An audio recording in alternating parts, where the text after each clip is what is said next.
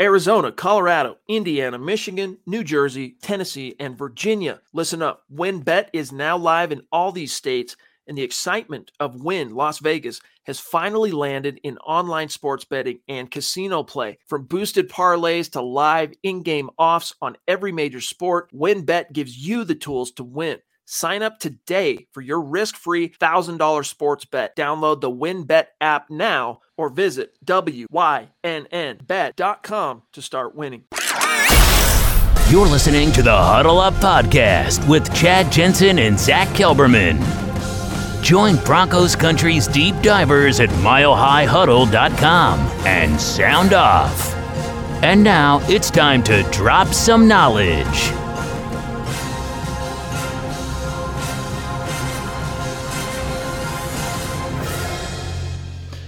Okay, baby. Just in the nick of time. We are live, but we got to let it breathe just for a minute. Let that O2 saturate the bloodstream.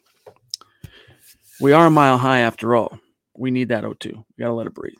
But it looks like we're good. So, welcome in, everybody. It is the Huddle Up Podcast presented, as always, by Mile High Huddle, powered by Blue Wire Podcast. And I'm your host, Chad Jensen. With me, my fellow football priest.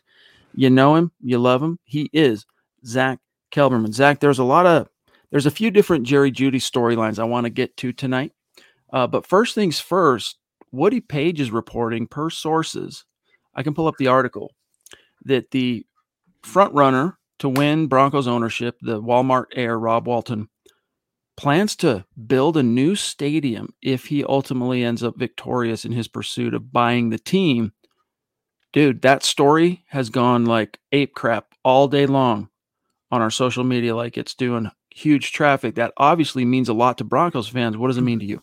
I mean, I hope he doesn't do it. I, I said this a couple weeks ago. I hope he maintains the lore and the legacy of the Broncos and don't fix what's not broken. And aside from a few stadium seats from the fire, not much is broken about Empower Field, Mile High, Sports Authority, whatever you want to call it. It's a legendary venue, and I hope he doesn't build a new and uh, move the team around Denver or maybe even out of Colorado if his heart is content.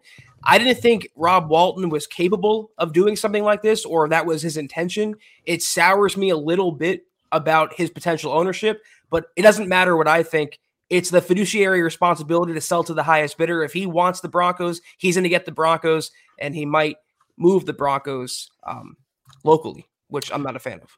You know, I feel you, but just to push back a little bit, when the Broncos under Pat Bowlen first started talking about, not talking about, but once they got approval with the city of Denver to build what was then called Invesco Field at Mile High, the new stadium.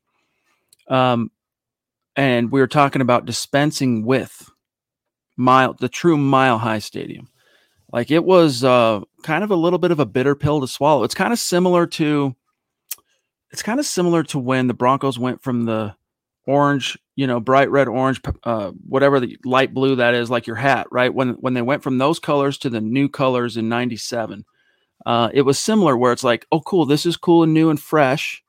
I'm intrigued, but there's also the nostalgia and the the devil you know component of well, but this is what I'm used to. Honestly, I don't know how much it matters, Zack, but if you wanted to turn Denver into a 24 7, 365 NFL city, you need to you need to have a roof, right? If you want to be able to woo the league in terms of bringing in the Super Bowl, things like that, other activities, you got to have a roof. Well, if that's uh if that's Walton's intention, that's his prerogative. I don't think that's uh, the number one uh, agenda item in terms of owning the Broncos. This team hasn't been to the playoffs in over a half decade. That should be number one, and I hope that will be number one. But again, he's the man with the plan, apparently. He's the one with the money, most importantly, and it's what he wants. I don't think it would happen overnight. It would take a few years, but I just, I don't know. Again, I'm a traditionalist. Maybe this is where we differ a little bit, clash heads. I just think they're fine where they are, and I think Broncos country is fine where they are. David Bingaman, I'm curious to, I'm, I'm not sure what you mean here. He says, We don't need no new stadium. Mr. B specifically chose this design for a reason, dot, dot, dot, competitive advantage. I'm not sure exactly what you mean. So, so elucidate in the chat. David will, and Scott will look for it. Um, but the Broncos already have a pretty clear advantage just being at mile high. Now, I don't know how much that really serves them. I think every once in a while it can make a difference, but you know, just because nowadays, Zack, it's not like the old days when, uh, well, just to put it this way, modern times, you're out there, you're running, you're gunning, you're on the field, you're, you know, you're bursting, you're doing your thing, and then your your unit comes off the field. Now, dude, you can straight hook straight into oxygen, right? Right on the sideline, boom, resaturate your bloodstream, muscles are fed, you're good to go back out when uh, when it's your turn again. In the old days, they didn't have that. It was much more of an advantage the thin air back then, I think, than it is today. Michael, bro, bro, dude, thank you so much. You've been just on a phenomenal roll. You've got to be close to, if not number one. We'll have an update on the super chat rankings for May tomorrow, so look for that. But Michael, I I I know you're top five, could be number one. He says, "Good evening, Chad and Zack. Let's ride and go Broncos." Yes, indeed, Zack. Yeah, thank you, Michael. As always, love you, buddy. But yeah, I don't know how much. Well, let me get back to let me get back to the article and shout out to Keith Cummings for uh, writing this today. He's riffing off of um, Woody Paige's article for the Colorado Springs Gazette. And I'm going to go ahead and quote Keith for a second here, Zack. Several key financial and personal factors appear to be in play, which make Walton, a multi billionaire, the leading candidate, or at least according to Woody Paige's sources.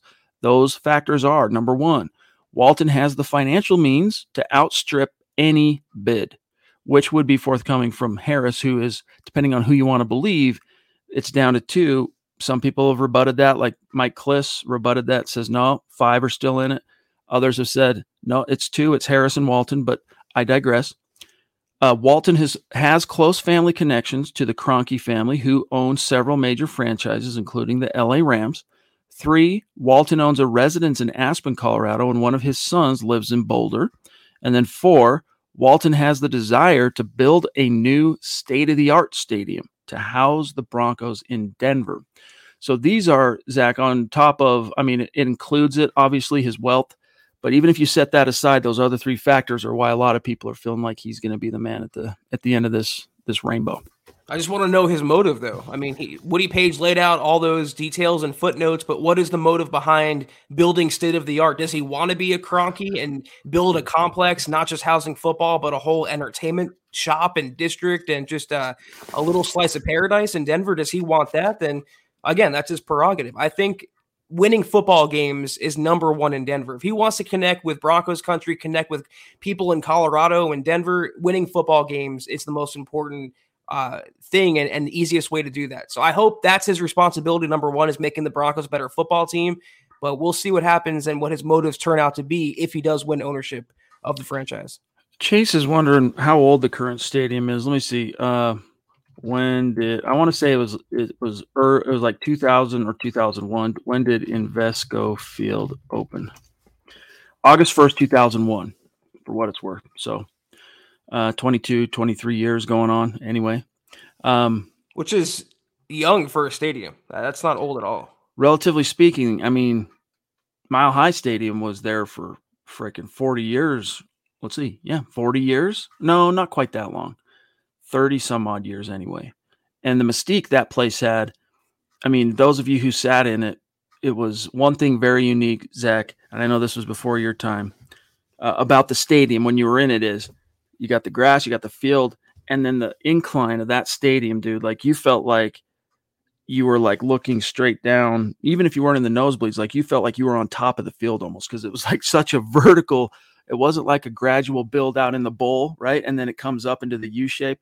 It was like field V and very narrow V is how it how it felt. And so it kind of created this intimidation factor, I think, in some respects for uh, away teams coming in because first of all, you got that thin air. You don't have the O2 on the sidelines in those old days, and you, it feels like the freaking fans are on top of you. And as you've seen from some of the America's game stuff and just like old interviews, when Bronco fans would start stomping their feet in that stadium in particular, it was a cacophony, dude, an extremely deafening. Um, made it really hard for the opponents to get calls in and communicate and so so on and so forth.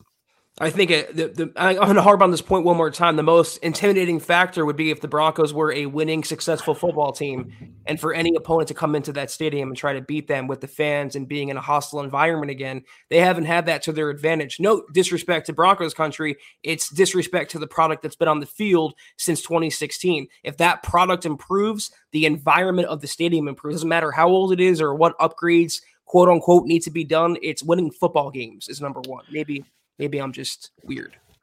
By the way, no, I mean that's got to be the, the first focus. Get those W's. Joe is wondering, oh, I hope they stay in Colorado. Broncos aren't going to move. That's not happening, guys. Trust on that. Okay. Uh, David says in, uh, you know, further elucidating on his comment, the advantage Mr. B tried to bake into the new stadium weather plus altitude. He didn't want a closed stadium because the elements have helped the team uh, win three Lombardies since. So the weather, basically, what he's saying is there's nothing ergonomically designed with the stadium per se that gives the Broncos an advantage outside Zack of the fact that it's still open air. And of course, anyone that's been to a game at Mile High from, you know, basically late October on, all bets are off. You never know. I mean, when anyone who's lived in or is from the Rockies, you know the weather can change on a dime. You can wake up in the morning and it's sunshine and birds are singing and it's nice warm weather. And by the time you're having lunch, dude, it can be snow, it can be freaking whatever, right? It can th- run the gamut. That doesn't go away um, as long as you keep the open air stadium. So that's what he's saying. I think they'd be fools to put a stadium on the on the Broncos facility, just like they'd be fools to put a, a, a roof on the uh, the Bill Stadium weather is a part yeah. of the the franchise and a part of playing against that franchise on their home field. I don't think we're going to have to worry about it, but that's a really dumb idea if I ever heard one. I'll tell you this though. There's there's something to be said about the difference between Colorado December air, let's say it's 25 degrees, let's say it's 30 degrees, whatever, and like upstate New York December air because of that humidity factor. That the humidity aspect uh, combined with cold I mean, the coldest I've ever been. I mean, in the winter in the Rockies, Zack, you can go outside and it'll be uh, 25 degrees and it's cold. You're going to wear a coat wherever you're going if it's that cold, but you're not, it's not like you, you don't feel like you're about to die.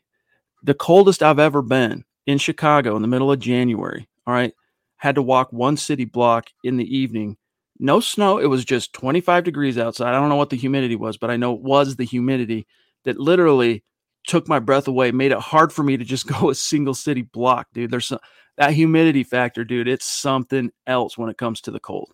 I guess I just meant elements in general. I mean, it snows in both right. places and pretty heavy at times as well. It's it's you don't care if you put a, a roof on like the Dolphin Stadium or or the Buck Stadium because they don't have elements. It's one season pretty much year round. But what has in common between Denver and Buffalo are those elements. Like you mentioned, it can snow at any time, and that can work to the Broncos' advantage because they're used to playing in that. So cap capping yourself and cutting your legs off by putting a roof on there is uh, ridiculous, honestly. For what it's worth, just to put a, a, pin here, tie it in a bow, the whole Walton thing. Last week, the Broncos hosted the the Josh Harris and his group. This coming week, it's Walton going to come into town, and Joe Ellis is going to do the the song and dance for whatever it's worth. Without further ado, let's let's uh, see what was on Travis's mind here. Th- good to see you, Big T. Hope you're doing well, my dog. He says, "Good evening. Hope everyone had a great weekend and all the moms a great Mother's Day. I am all for and excited for a new owner to steer this ship in the right direction, but I do fear the new owner might be like another Snyder. Zack, real quick, shame on us for not shouting out the mothers at the top of the show. It is Mother's Day. Happy Mother's Day to all the wonderful mothers out there inside and outside of Broncos country. But tonight we're specifically hats off to the mothers within Broncos country. So much love and respect. Uh, but Zack, your thoughts here to Travis. Hi, mom. I know you're watching, so I uh, appreciate, love you. Um, I don't know if we're going to get another Daniel Snyder because we don't know anything about Rob Walton, especially as a potential football owner. I mean, again, what are his motives? What are any of these potential owners' motives? We do not know that. But Daniel Snyder to me seems like um, the rotten apple among the bunch. You know, that franchise is inarguably the most dysfunctional in the NFL. They have been for quite some time. And the things they're doing are so far out of the depth of competency, no, no one or nothing else comes close. So I don't think we're going to have a Daniel Snyder situation. You might have maybe in an alternate universe a Jerry Jones type. And what I mean by that, not T-boning random people on the street, just being a meddler in football operations and having more input than necessary. I don't think we're going to have to worry about that either. He seems like a really rich guy with nothing better to do than looking at his Walmart stock. He wants to own another sports franchise, and the Broncos happen to be up for sale. I don't think we're going to have to worry too much about um, toxicity in the workplace or all the other things that are plaguing Washington for years now. Yeah. Well, I know Pat Bowlen, when he bought the team, we get back to what his motive is, right? Like just sketching it out a little bit here. When Pat Bowlen bought this team back in the 80s, what was it, 84, when he took over as owner of the Broncos, obviously, and GLP, thank you for the stars, big dog. It's great to see you. Appreciate you as always, my friend. Gary Leeds Palmer in the hizzy. Obviously, the motive was to make money, right? A profitable venture, as as is the case for the vast majority of any and all business owners. But I think Zack, t- to your concern, and it's a concern for everybody, what separates the truly great owners out there from the ones that aren't so good, like the Snyders, amongst many things, though, is is it simply a pursuit for of, for profit, a pursuit of profit, or do you find joy and meaning also in the pursuit of that profit? Meaning that you understand that if I can find a way to manufacture a winning product on the field, those profits are going to come. But along the way, I'm going to f- find joy and my passion in doing whatever I can as owner to facilitate my team having the competitive edge to be successful enough to where it is a very profitable venture. And that was obviously something, Zack, that Pat Bowlen, man, he took it to the nth degree. I'm not sure. I mean, I, there have been a lot of really excellent, great Hall of Fame caliber owners in the history of, of the NFL, I suppose. But of the modern era, I'm not sure there was one that was more invested. And I don't mean that literally as far as money, because it's obvious he's, you know, he's an, the owner. Of course he's invested. But I mean, on a spiritual, emotional level, just invested in being the best, his team being the best. You know, I don't disagree with you, but I'm thinking to myself, if I'm worth $70 billion and I was born into the Walmart family, on a human level, do I find any meaning and joy? Does anything bring me meaning or joy? If, if I've had everything, it's like, how do you satisfy the uber wealthy? What do you get them for their birthday, for example? They have everything already. So he's collecting franchises like you collect Matchbox cars. They live in a different worlds. They really do that that 0.1% of society and he belongs to that. So I don't know if he's going to have day-to-day, hour-to-hour joy in owning the Broncos like Pat Bowlen did because Pat Bowlen had a vested interest in the NFL. He made the NFL a better place, not just the Broncos a better franchise. To get or expect someone on Pat Bowlen's level is a little unrealistic. There's only one Pat Bowlen ever. That's no doubt about that. Broke the mold with Mr. B I, I think the scariest part about it, Zack, is that fans, I mean, fans have to relinquish control no matter what. Fans don't get to choose who the coaches are, or who which coaches are hired. They don't get to choose which players are drafted and all that. But there is a, a little bit more of a feeling of, I guess, control. I don't know what what would be a good word. Influence, investment from fans on coach hirings and player acquisitions. Maybe because they they just understand it more. With an owner, it's scary because new owner coming in, you don't know. Is it going to be a Snyder? Is it going to be a Bowlen?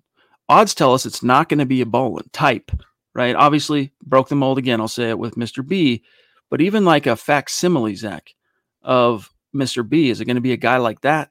Or is it going to be a guy that's more a facsimile of a Daniel Snyder in Washington, making a mockery of his club and about to get run out of the NFL, basically?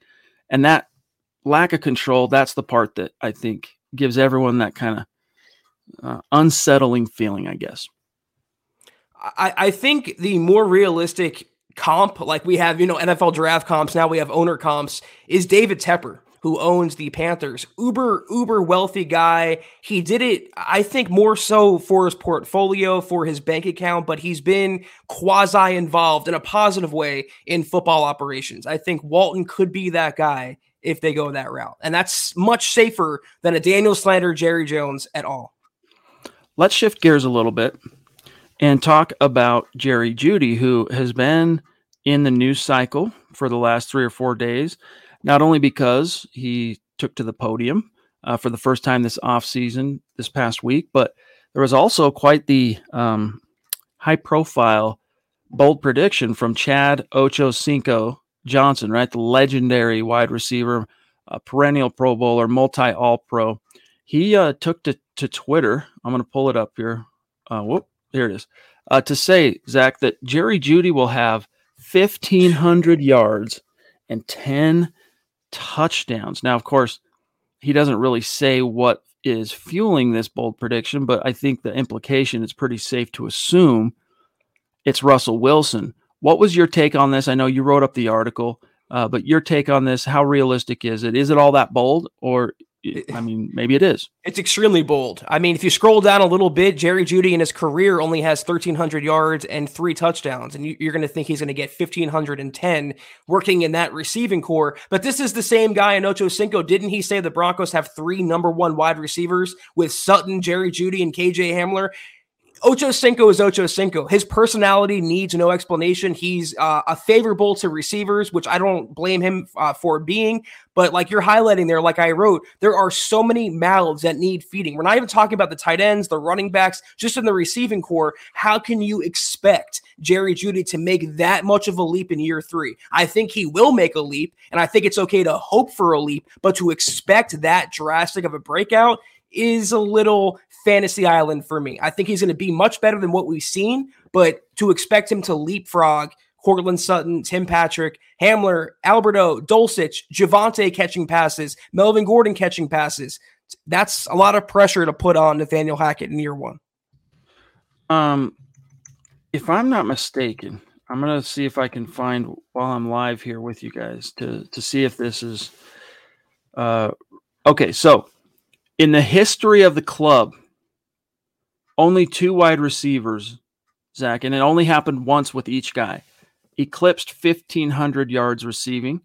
Both were catching passes from a future Hall of Famer for what it's worth.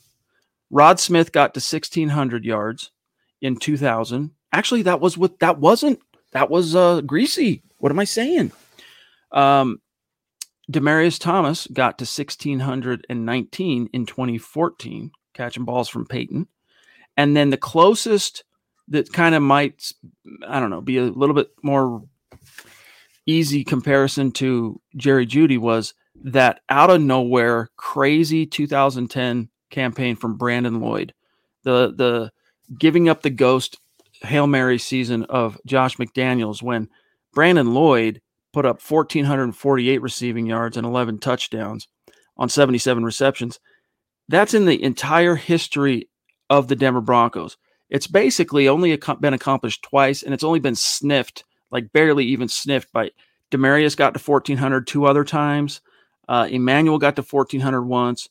Rod Smith had one other season kind of close. He got to like 1350. Even Brandon Marshall, Zach, who had some massive seasons in Denver, uh, most receiving yards he ever produced in a single season for this team, 1300 and change. So I want to believe it. And I agree with you though, Zack. As much as I want to believe it, let's let's let's let's come back to reality a little bit. Phil, love you, bro. Appreciate the the support as always, my dog. It's great to see you tonight. I think Jerry Jeudy is poised to take a step forward, maybe even a quantum leap. But 1,500 yards with that many mouths to feed. If it was Jerry Jeudy, there's no Courtland Sutton, Zack, and it's just Jerry Jeudy, Tim Patrick, KJ Hamler, and the tight ends and the backs. It's still a little bit out there. But then I could be like, mm, maybe like if literally everything goes right. But Courtland Sutton, dude, is going to be the black hole that sucks in the targies. Trust me on this, guys.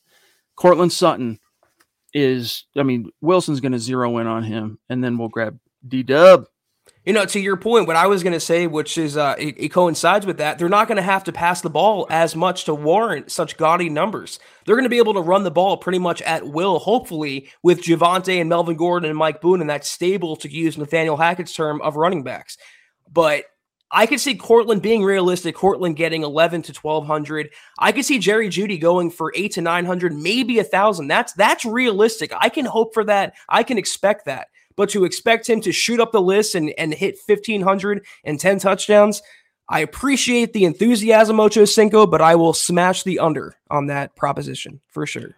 All right. I uh, temporarily pulled Dale off just to show that full screen. I can show it again if you guys want to see it. But um, Dale, love you, bro. Appreciate you. you. Hope you've had a great weekend.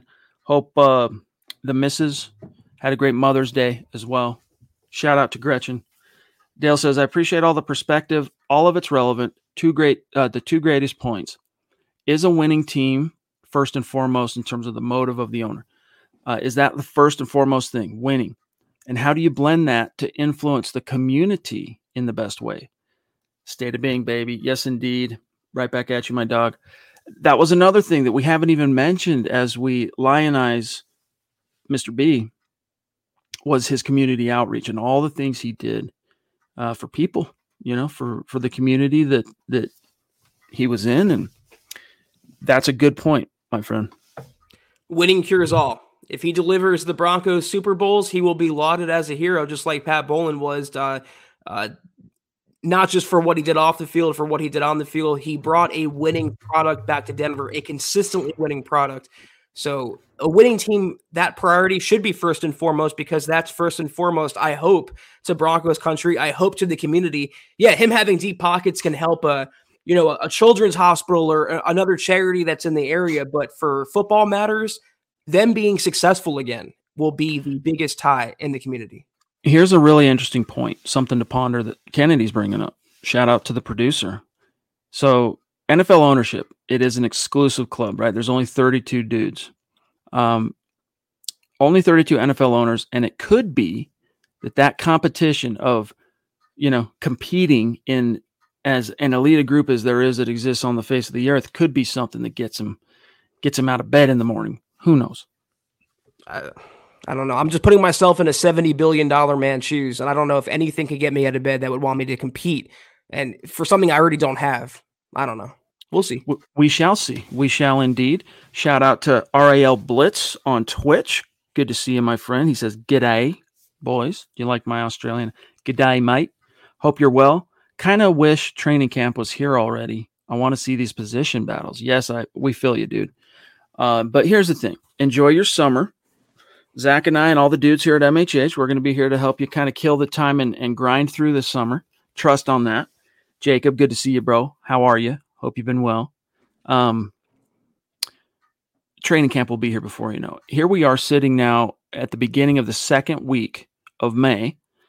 Uh, training camp will start somewhere toward the end of July, like the 25th, 26th, something like that. And then we're off and running. So we're only really talking about two and a half months. And plus, we still kind of have a quasi season to analyze in that at least the Broncos have been in the building a little bit doing OTAs and the mini camps and rookie camps coming up. Zack, I can't remember the date. You might know the date on that. Um, is it this week? 13th and 14th. Okay.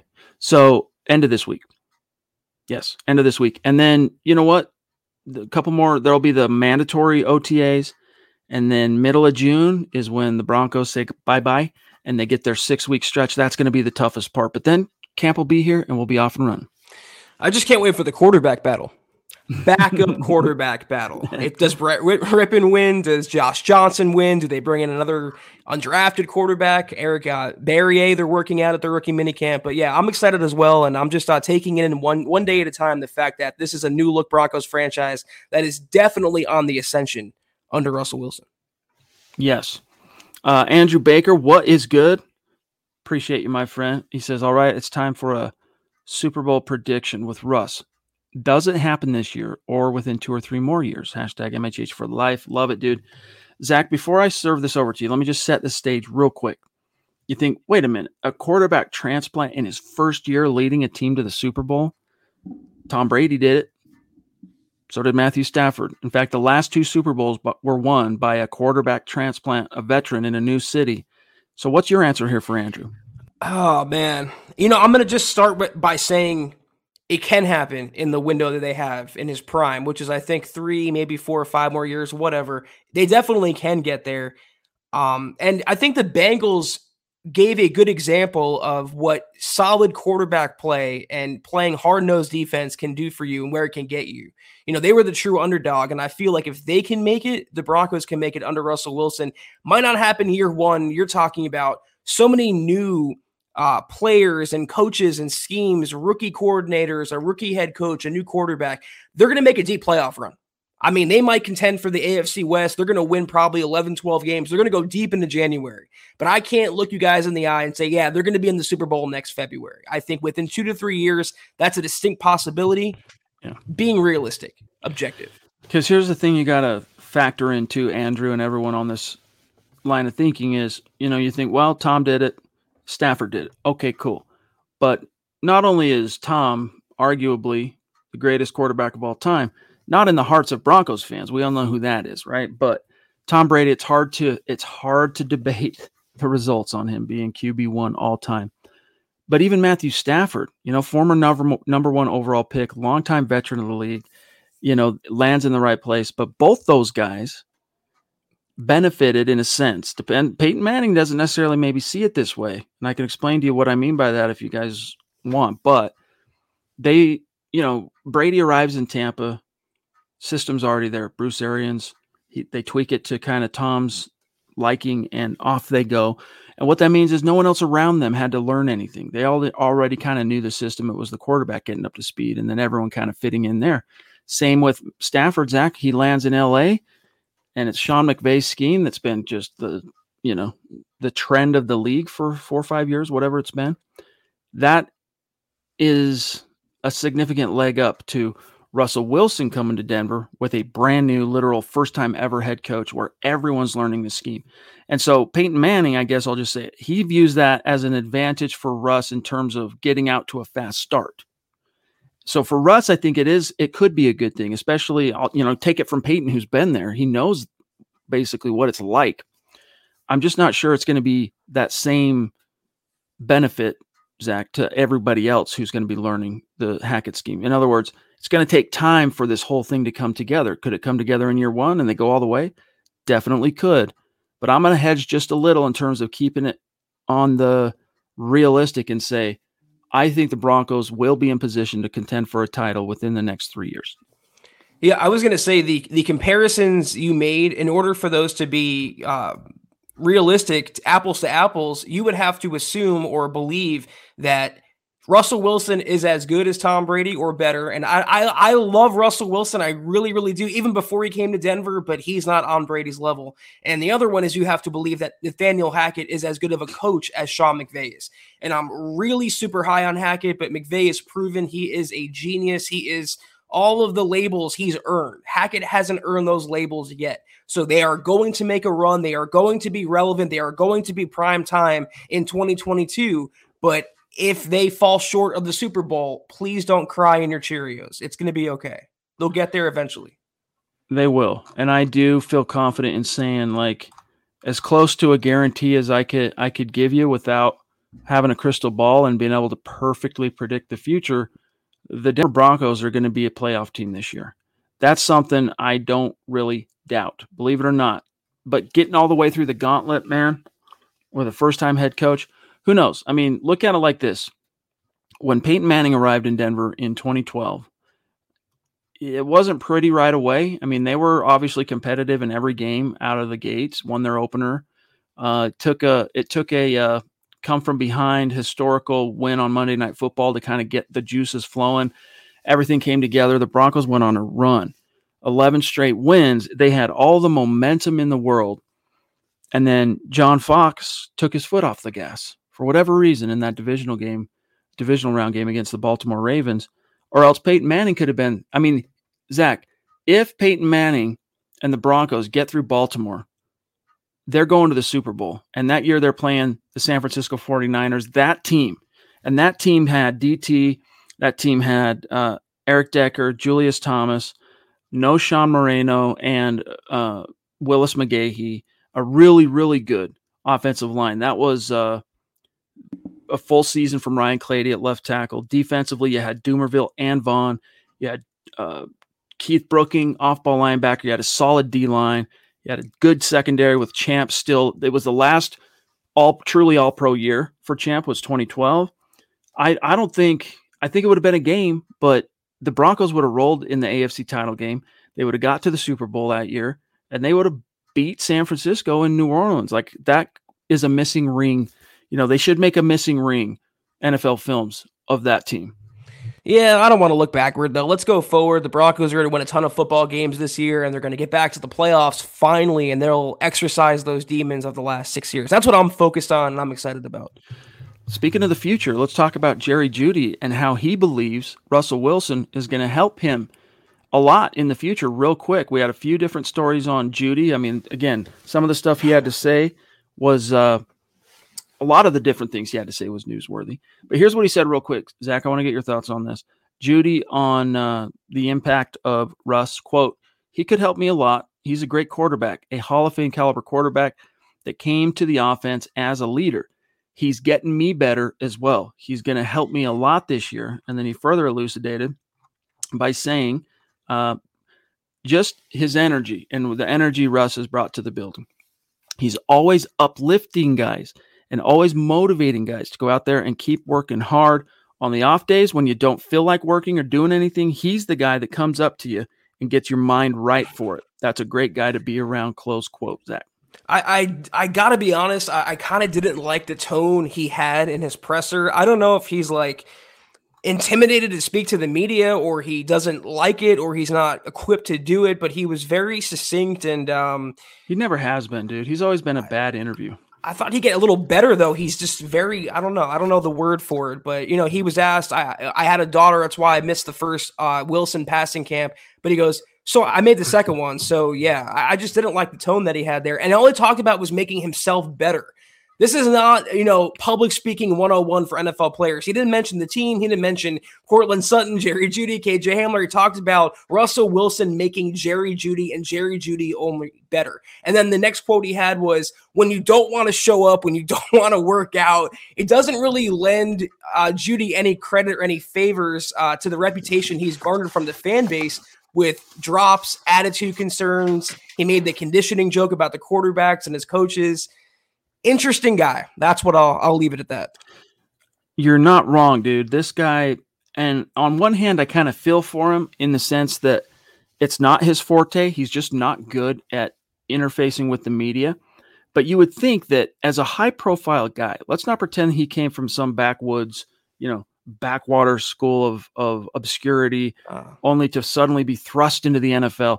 We're talking SEC, Alabama, first round pick. This dude has been exposed to the media din for most of his football playing career. All right. Someone at some point, you would think, would pull this cat aside, give him some PR pointers in terms of, hey, of course, mind what you say, but it's not always what you say how you say things. He comes off as flippant. He comes off as disinterested. He comes off as disengaged.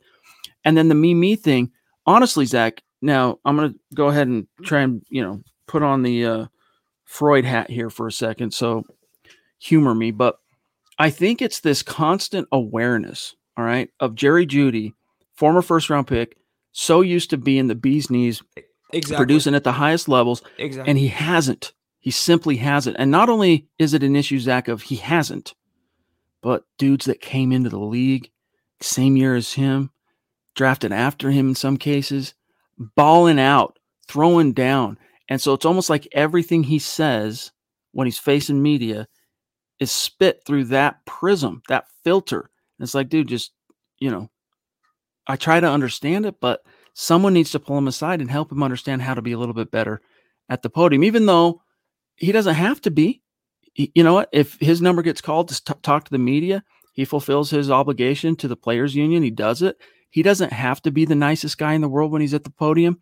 He probably actually hates that moment. Not that he hates media, but some people really hate having that scrutiny on them in a one-on-one level. It's one thing to be out on the field with your teammates and you're uh, you're being active and you're just doing your thing and that draws attention, but to be in a situation where people are asking you questions and you have to open up and you have to say there are many players and just people in general that loathe such a prospect. We I said this about a year ago on the podcast um, that Jerry Jeudy's probably saying to himself, "Why aren't I getting the praise that CeeDee Lamb is getting or Justin Jefferson is getting? Some of these other receivers around the NFL, he hasn't earned it for one, but we you took the article down, but as I wrote, he was once an Alabama star and he's faded into obscurity and irrelevancy with the Broncos. And I think that kills Jerry Jeudy. And putting my Freud hat on, I think he kind of checked out mentally from the game a little bit because of that, because of the drop issues he's had, compounded by fan criticism, media criticism, him being a very small fish in a big pond now. He's maybe a mentally fragile player. If there was one, uh, he's a diva after all as a receiver, but I don't like some of the intangible qualities I've seen out of Jerry Jeudy. And it's in year three now, Chad. He's yeah. not a kid. He's not a teenager. He's not a rookie anymore. You're entering year three on a playoff caliber win now team. Let's act like it a little bit. Well said. Travis, he says, I hope to see Jeudy improve on his drops and not worry so much on his footwork because we know that's his bread and butter. Hey, he did, for what it's worth. Jerry Jeudy, look, gets hurt week one last year. Uh misses, I wrote it up, five games, and then comes back he ended up, you know, not appearing in as many games as he did his rookie year. But Zack, I rem- I want to say it was two drops he had last year, two actual drops, compared to that's half of what he had in just one game last year. He dropped four or five against the Chargers. You guys remember that? I mean, it was like painful. Someone needed to go out there and give that man a hug on the field. It was that bad. You know, maybe not Paxton Lynch crying on the sideline in the black hole bad, but it was like you're feeling for the dude. He did take that onus on himself to improve that. I'll give him that credit, and he did do it. Had a great training camp. He was the star of training camp. Everyone was like, "This is Jeudy's year, man." Well, the fly in that ointment. There were two of them. One, the injury, Zack.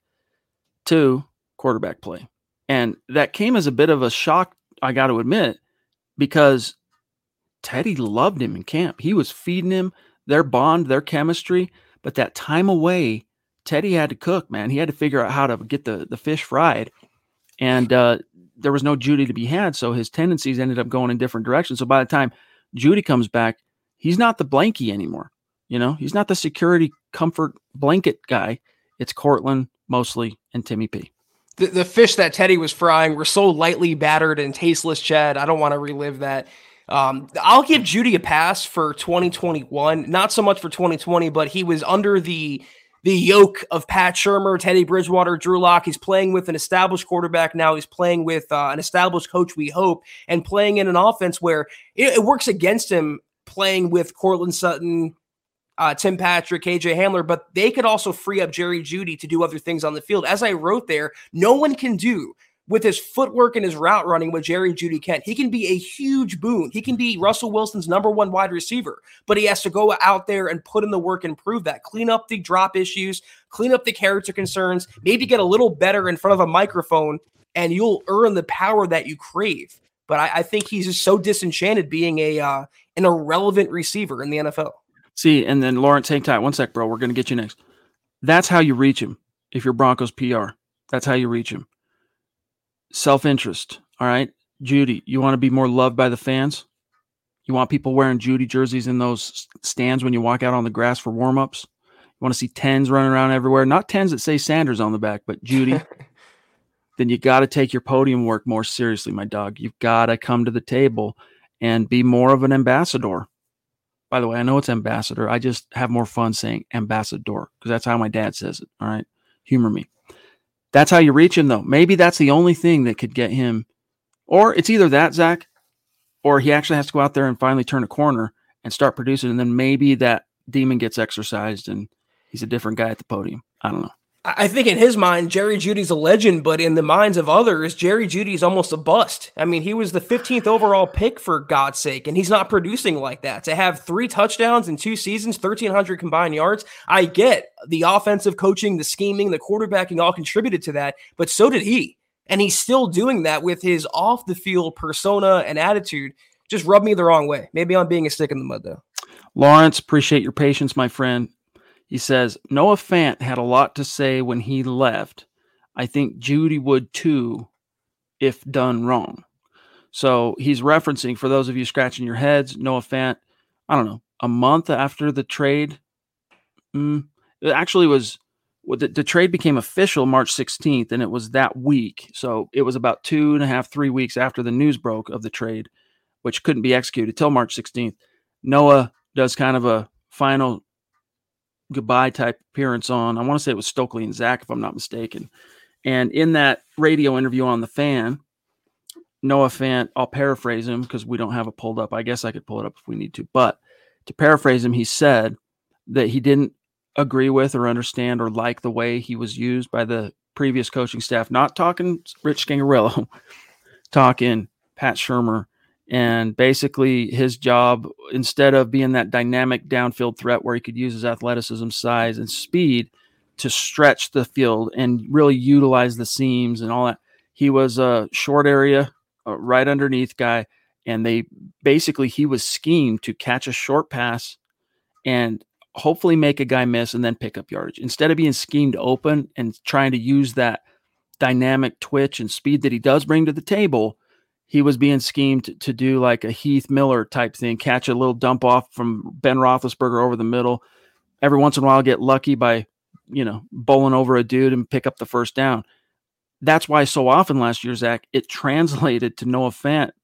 People just thought, oh, you know, can the man break a tackle? For, I mean, if every single play you're basically being schemed, knowing you're going to get contact as soon as you catch the ball I don't know, but he did voice his displeasure, and the the comment from Lawrence is probably not too far off. If Jeudy ended up somewhere else, probably hear a little something something from him too. I was gonna say that I felt like Noah Fant had a better standing in Broncos country than Jerry Jeudy, but then I see comments like this, and I see comments like this, and maybe I'll take that back. But the one thing I can say, there were different expectations on Noah Fant as a tight end versus Jerry Jeudy as a receiver. Jerry Jeudy talks like an Alabama guy who was spoiled there in, the spotlight, and he expected that. He didn't want to work for that and earn that. He expected that spotlight to transfer over from college to the NFL. It doesn't work that way. You have to earn it, and Jeudy found it out the hard way. And uh, instead of embracing it, he's been defiant against it. And that's where the attitude concerns to me come in.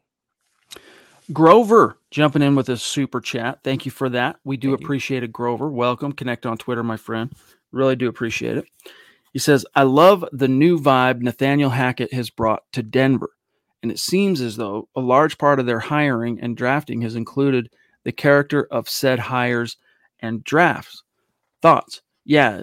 Well, first and foremost, that's been one big departure that separated uh, John Elway, the draft artist, from George Paton's early returns is that George Paton's focus, John at times really fell for the upside guy, the athleticism off the charts, and allowed that to look past some of the intangible shortcomings and other kind of warts of the prospect. Whereas Paton, he prioritizes guys whose intangible skills, and I'm talking character, football IQ, love of the game, responsibility, all that stuff, commensurate on the same level as their physical gifts. And if those two things don't match up, then it's not a Paton guy. He'll move to the next option. So that's the biggest thing. How much Hackett has had to do with that, honestly, right. is a li- very little. That's a Paton thing. But you could see where, you know, the, the behind the Broncos deal you know, you got to see certain players they shared a brain on, including the tight end, semi controversial pick at number 80 overall for whatever reason, Greg Dulcich. Yeah, I mean, as we saw, the coaches Hackett and Stukes and Evero, they had major influence in the war room, and they dictated a lot where uh, Paton went in the draft. And it's admirable on one hand, and it's uh, new age on the other. But I don't think looking for character uh, plus prospects was a Hackett thing. I think that was a Paton thing. If you guys remember a few years ago, it might have been the Jake Butt class of 2017. Elway became fascinated, obsessed with four-year captains. Remember that, Chad? Like I think Josey Jewell. Uh, it was the next year. So 20 because 17 was so bad. Remember that was the one with Carlos Henderson and uh, right. Yeah, 18 wasn't a whole lot better, but yeah, he he went he overcompensated because of that and went for you know four year captains and uh, high profile. It's good to balance, but you want guys first and foremost that play football really well, that play their position really well, and help you become a better team. So it's it, when those guys are also four year captains, four year starters, they have nothing but laudables to say about them. That's great but you have to find football players first. And I think that was one of Elway's downfalls as a drafter later in uh, the years. Yeah, they started turning the corner. 2018 is when he did turn over a new leaf because there were some misses in that class, but you know, we can debate the Bradley Chubb thing. I think that's still jury's out. Courtland Sutton in round two. Um, you mentioned Josey in round four. Trying to think 2018. Um, uh, Kelly. No, he was uh the next year. Oh no, yeah, he was the year prior. He was 17. Oh, okay. Fumagalli, Yiadom, Freeman, DaeSean Hamilton, um, and then do you remember Sam Jones? Sam Jones, um, Keishawn Bierria. I chose to forget this draft. David class. Williams. Yeah. David Williams. That was the year. Remember, they took David at, instead of after promising Philip Lindsay, if you're there in the seventh, we're going to take you, and they ended up not taking him and took David Williams, and then still managed to get Philip Lindsay. Anyway, Charlie Young, what's good, bro? Appreciate the stars. Good to see you. Means a lot. Really does. By the way, guys, for our our um, Facebook supporters and star senders on the on the hook this this month, Demaryius Thomas jersey. I defy you to easily find a quality Demaryius Thomas jersey. They're still uh, scarce.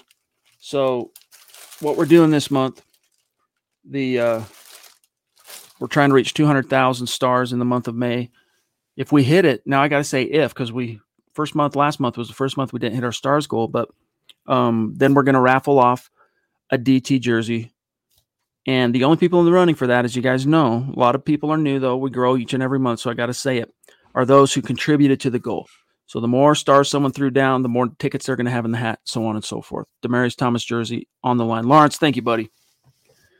Uh, Phil McLaughlin, and by the way, we're at 52 minutes, so we got to get out of here pretty soon. Phil says, okay, guys, my thinking is all of our receivers should have the best season ever with Russ throwing the ball, but our new offensive coach and his staff have to scheme the players, uh, the plays to get these guys open. I got faith, but only time will tell. Yeah, I mean it's it's a symbiotic thing. I think you know if you go back, Zack, and look at some of Russ's most prolific seasons, it's not like Peyton. I mean, even in Indy, both Indy and Denver, uh, some seasons more so than others. But you had, it wasn't just one guy balling out as far as the skill guys catching passes. Like you had in Dallas, for example, or pardon me, in uh, Indianapolis, you had Dallas Clark, the tight end. You had Reggie Wayne. You had Marvin Harrison. You had Brandon Stokley, thousand yard season as a slot guy.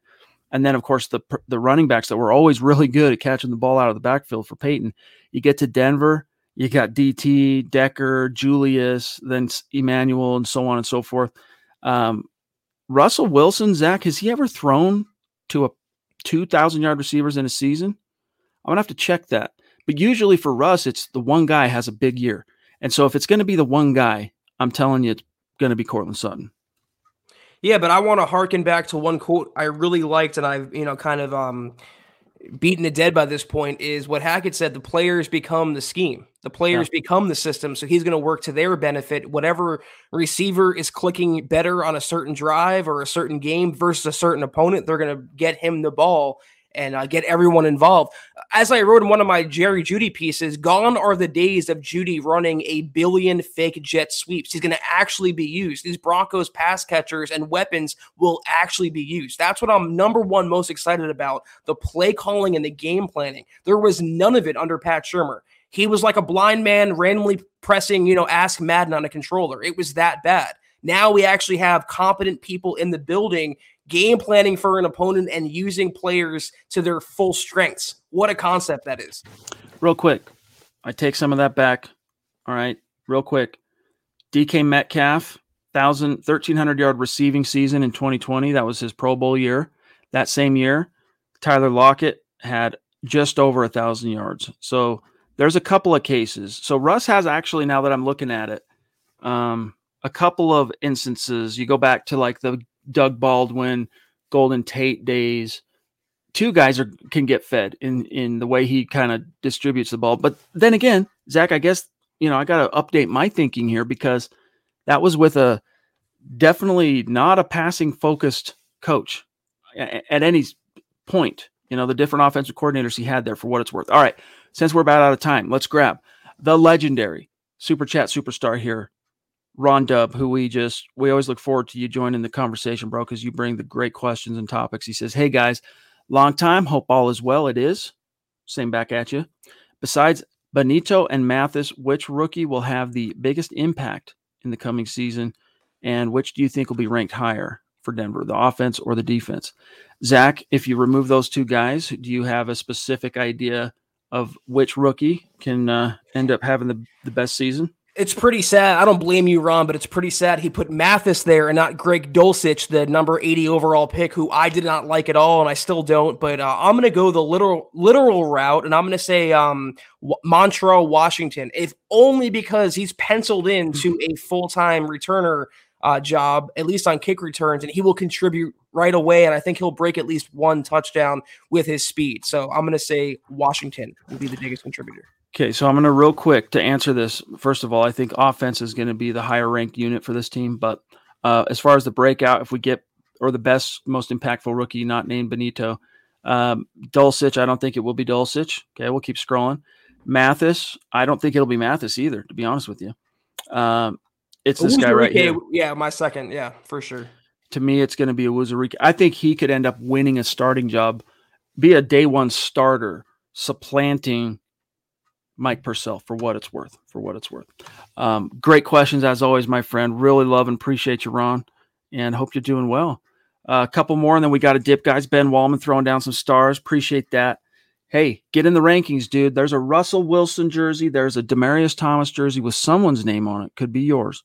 Travis, not to talk bad of Jeudy, but sounds like it comes off, or pardon, comes from the generation that respect is expected and not earned and needs to grow up some on that note, great show tonight, guys. Thanks for your time and input. Good night. Yep, right back at you, big dog. We do appreciate that. And you know, I think part of it too, for whatever it's worth, is um, not necessarily a character flaw for Jerry Jeudy. Like some people, you know, like they just don't have it in them to be that bright, bubbly, assertive, kind of affable personality. And that could just simply be Jerry Jeudy. That's just not who he is. But as a pro, someone needs to bring pull him aside and help him help himself. I mean, I don't care if he has this tone, if he's catching touchdown passes and becoming the receiver the Broncos drafted him to be. But when he's not that and he has this indignant, defiant attitude, that's where I'm like, bro, pick one lane and stick to it. You you wanted, like I mentioned this, that's why I agree with Travis so uh, strongly. It's he expected that that um, respect and, and that reputation and the the fawning over him from Alabama to transfer over to Denver. It does not work that way at this level. It's earned every single down. That's why they call it not for long because you have to keep proving it and you fall off fast if you ever even come up. So Jerry Jeudy, if he wants to talk like that, he'll never be good at PR. Fine, as long as he's good at his one job, which is catching passes, I'm okay with it. But he just uh, it didn't sit right with me how he handled his uh, press availability the other day with that, guys, we got to say good night. Zack, if you want to do our rundown, I'll grab our shout outs. Uh, have a great rest of your Mother's Day Sunday. Great rest of your weekend. That is going to do it for the Huddle Up podcast. We are back on tomorrow night, same time, same place. Until then, follow us on Twitter at Huddle Up Pod. You can follow the main account on Twitter at Mile High Huddle. You can follow Chad on Twitter at Chad and Jensen. You can follow myself at Kelberman NFL. Follow Scott on Twitter at Scout Kennedy. If you guys want a hat like Chad's wearing, shirt like he's wearing, a hoodie like I'm wearing, I don't know why you'd want it in the summer, but I digress. HuddleUpPod.com is your merch tent. Check that out if you haven't already. And Facebook.com slash Mile Huddle Pod. Like that page, follow that page. Guys, if you haven't, please go to Apple Podcasts and leave your football priest a five star review for a chance to win some swag each and every month. But if you can't do those things, please, guys, please heed this call. Subscribe, like, and share this video and every video you see on the MHH channel. It really helps us grow and reach more Broncos fans just like you. Really do appreciate you guys. Seriously. Thanks for those of you who do. Um, just a lot of people like the stuff I watch, for example, my the podcast that I'm following, a lot of it's like politics or music or just different things. But first thing I do when I get into the room and I'm whether it's a live stream or if I'm watching after the fact is I hurry and like the video just because I know what it's like being on the other end of that equation. It's a small thing I can do. I'm already enjoying the content, so of course I'm going to like it. Um, we appreciate that same mindset, guys. Shout out to these great supporters on Facebook: Jacob Foster, Phil McLaughlin, Howie Frickin' Day, Travis Weber, GLP. That's Gary Leeds Palmer, Ben Wallman, Lawrence Rivera, Charlie Young, Andrew Baker, and our great super chat superstars tonight. Michael Ronquillo, D Dub, Grover, Ron, W. Appreciate each and every one of you. Much love and respect. We'll see you tomorrow night. Broncos for breakfast on the bright uh, with Nick and Scott. Take care, guys. Have a great rest of your weekend. And as always, go Broncos. You've been listening to the Huddle Up Podcast. Join Broncos Country's deep divers at milehighhuddle.com to keep the conversation going.